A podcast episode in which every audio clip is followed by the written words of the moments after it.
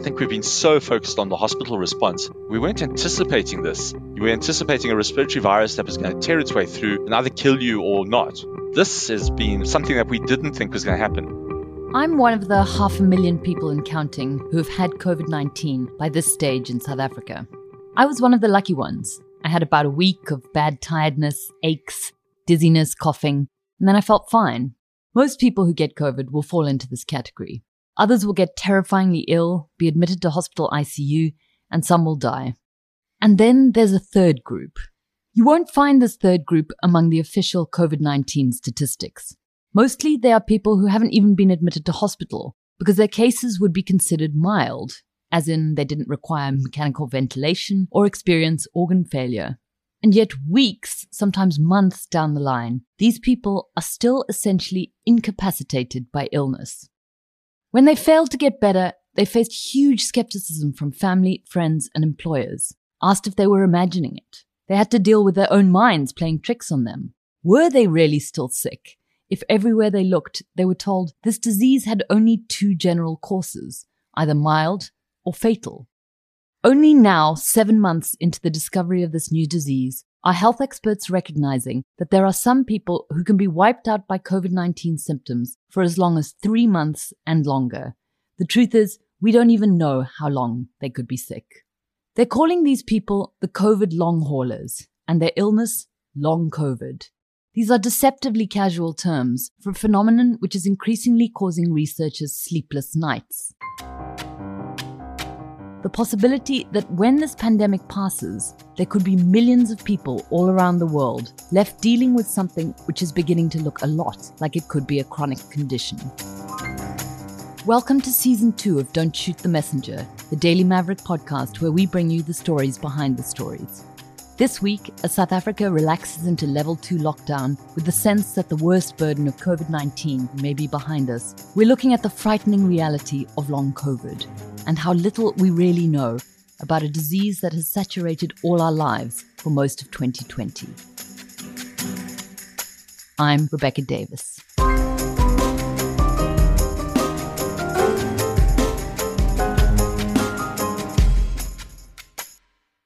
This is Robin Gorna. She's a health activist based in London, but she also spends quite a bit of time in South Africa. Robin worked here for some years for the British government, leading the regional programs on HIV. The reality is that I am living with long COVID.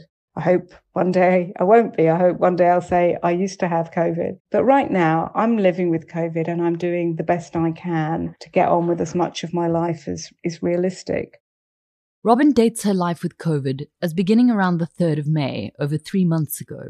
She was initially hit by what she calls the classic COVID 19 symptoms a tight chest, difficulty breathing, a bad cough, and body aches. She was in bed for about two weeks, and after that seemed to be breathing much more easily. Assuming she was on the mend, Robin took a stroll to a park, which is normally about a three minute walk from her house. It took her 15 minutes, and after that outing, she couldn't get out of bed for three or four days. That's when Robin realized something strange was going on, and it's continued ever since. I had never experienced fatigue like I experienced at that time. This unbelievable sense of just not being able to get up off the sofa. I could often sit there for three or four hours and simply not be able to stand up. Now, the fatigue I feel can sometimes be quite like that, rarely though as protracted, but it can be absolutely shattering and stop me from getting on with my daily life. I know other people for whom even doing the most basic task of, for example, going to take a shower can be the one activity they can do in a day and, and they can't do more. Many of us have this very strange shaking that goes on in our bodies. I used to call it fizzing, and that's a really peculiar symptom. There's also one just where I think the term malaise is perhaps the best one. Just all of your body feels out of sync, it just doesn't work. Many of us have heart palpitations. One of the things you watch for in the acute phase is your pulse rate, which often rises very high. And many of us with long COVID find that we have a persistently high pulse. So if your resting pulse was 60 before you had COVID, it might now be regularly 100. I have had moments when all the acute symptoms came back, usually in a different pattern. So I might get the shortness of breath, not so much the coughing, but others get the coughing. A lot of people are experiencing gastrointestinal illnesses, diarrhea, constipation, nausea. And the other thing that many of us complain of is what we call brain fog. A lot of brain confusion. It's very, very frequent to stand in the middle of my room and simply not know what's going on around me or what I'm doing there and why. Robin is not alone. A recent study from King's College London suggested that in the UK, up to half a million people are currently battling long COVID, seeing their lives turned upside down by consecutive weeks and months of roiling, ever changing symptoms. Worldwide, it's estimated that millions more people are in the same boat.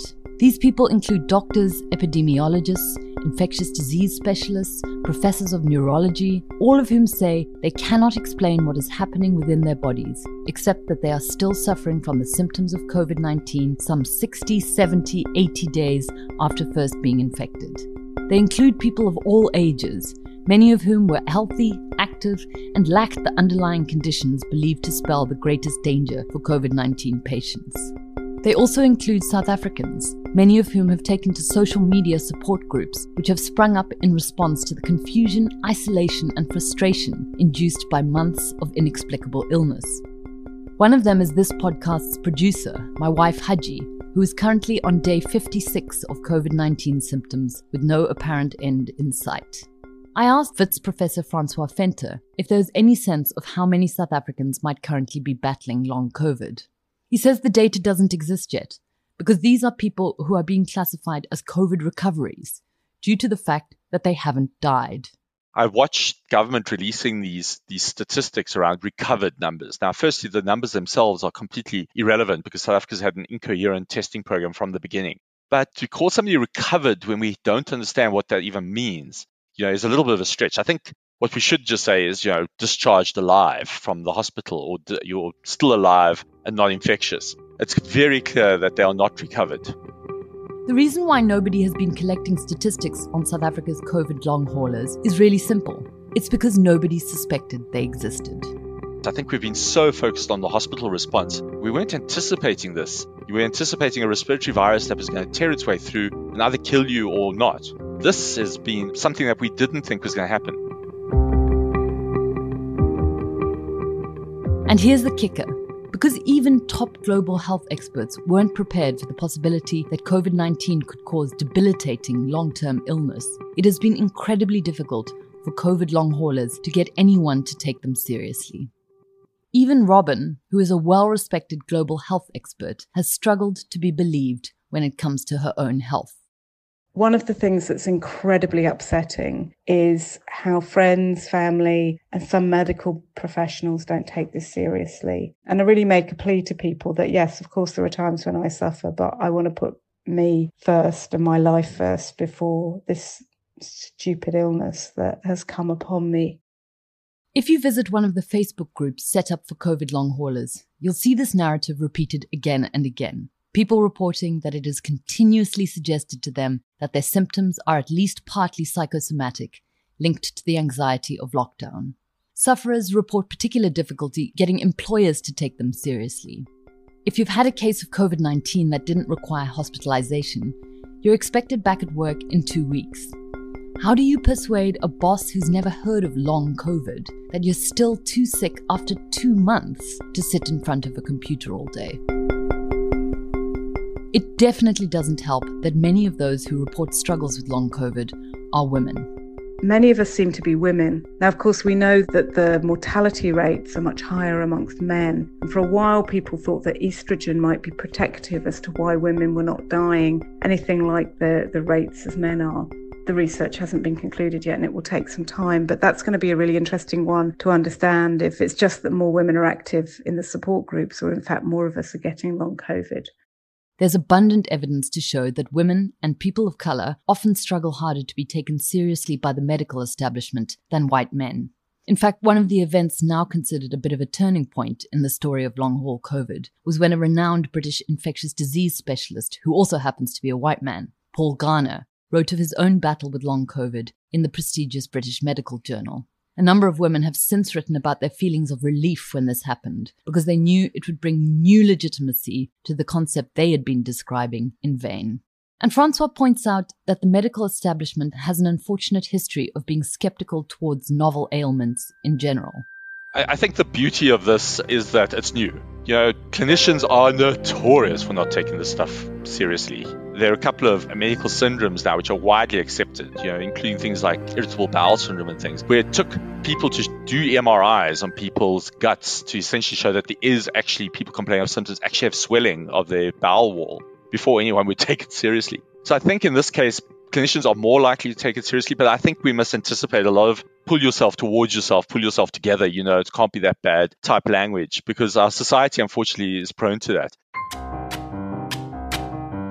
When we're back, the best guesses of health experts as to what could be causing long COVID and the frightening possibility that COVID 19 could be more like AIDS than has previously been realized.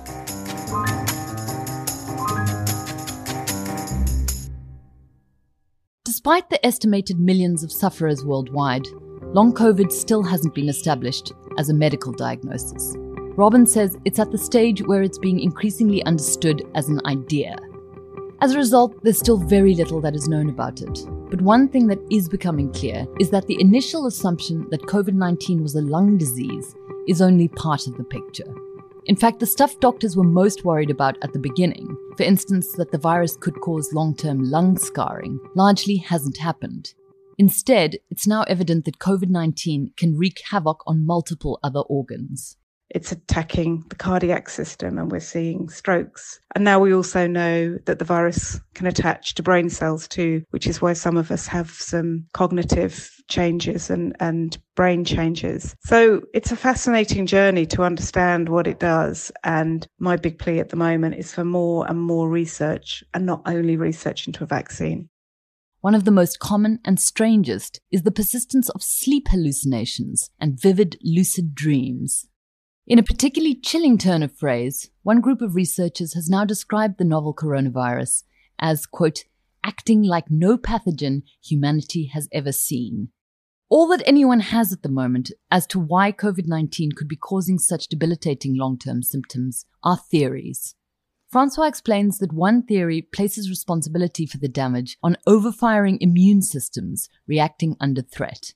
For some viruses, such as hepatitis B, in fact, it's the immune response that actually does most of the damage, not the virus itself. The virus does pretty much nothing other than elicit the immune response. Tuberculosis is the same. You know, it actually just sits there and slowly grows. And while your body's like taking it out, it's causing big chunks in your lung and sweating in your kidneys and your brain and everywhere else. And that's what actually causes the damage. And this might be the case for this one.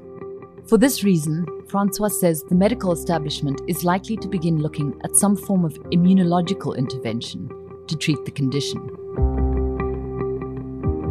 But particularly because long COVID appears to consist of a cluster of very disparate symptoms, there's little good news on the immediate horizon in terms of treatment for the COVID long haulers.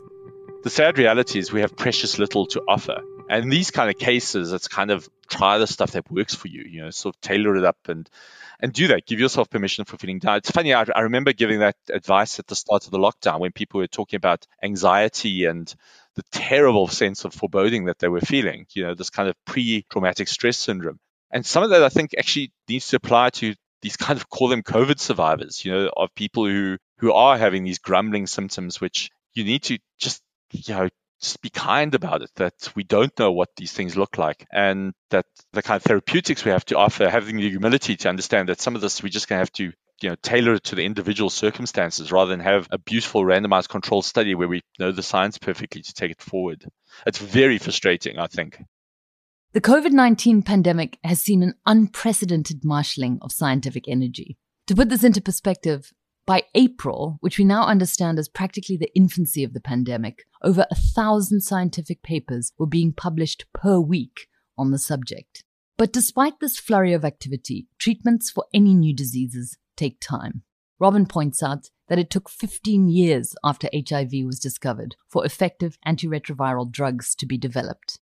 It's no coincidence that some of the health experts who are most interested and invested in COVID 19 are people whose primary expertise is in HIV and AIDS, like both Robin and Francois. Both of them frequently refer to the early days of AIDS when considering what's happening today, where a frighteningly unknown virus turns out to have long term complications nobody yet really understands and for which no treatment is available. Robin is adamant that scientists beginning to look seriously at long COVID should be considering the possibility that it may be playing out more like AIDS than most people care to think about.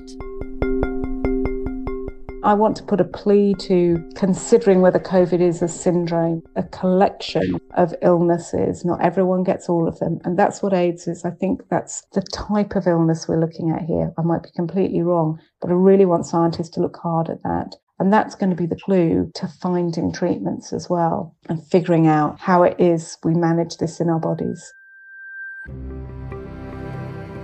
If there's one thing almost everyone seems to agree on, it's the fact that more research is needed, spanning much longer periods than has been available to date. And there's growing consensus that long COVID needs to be taken seriously as a condition because the implications are staggering. That while lockdowns are lifted and governments celebrate the ostensible defeat of the pandemic, millions of people globally could be left effectively unable to function for months or even years.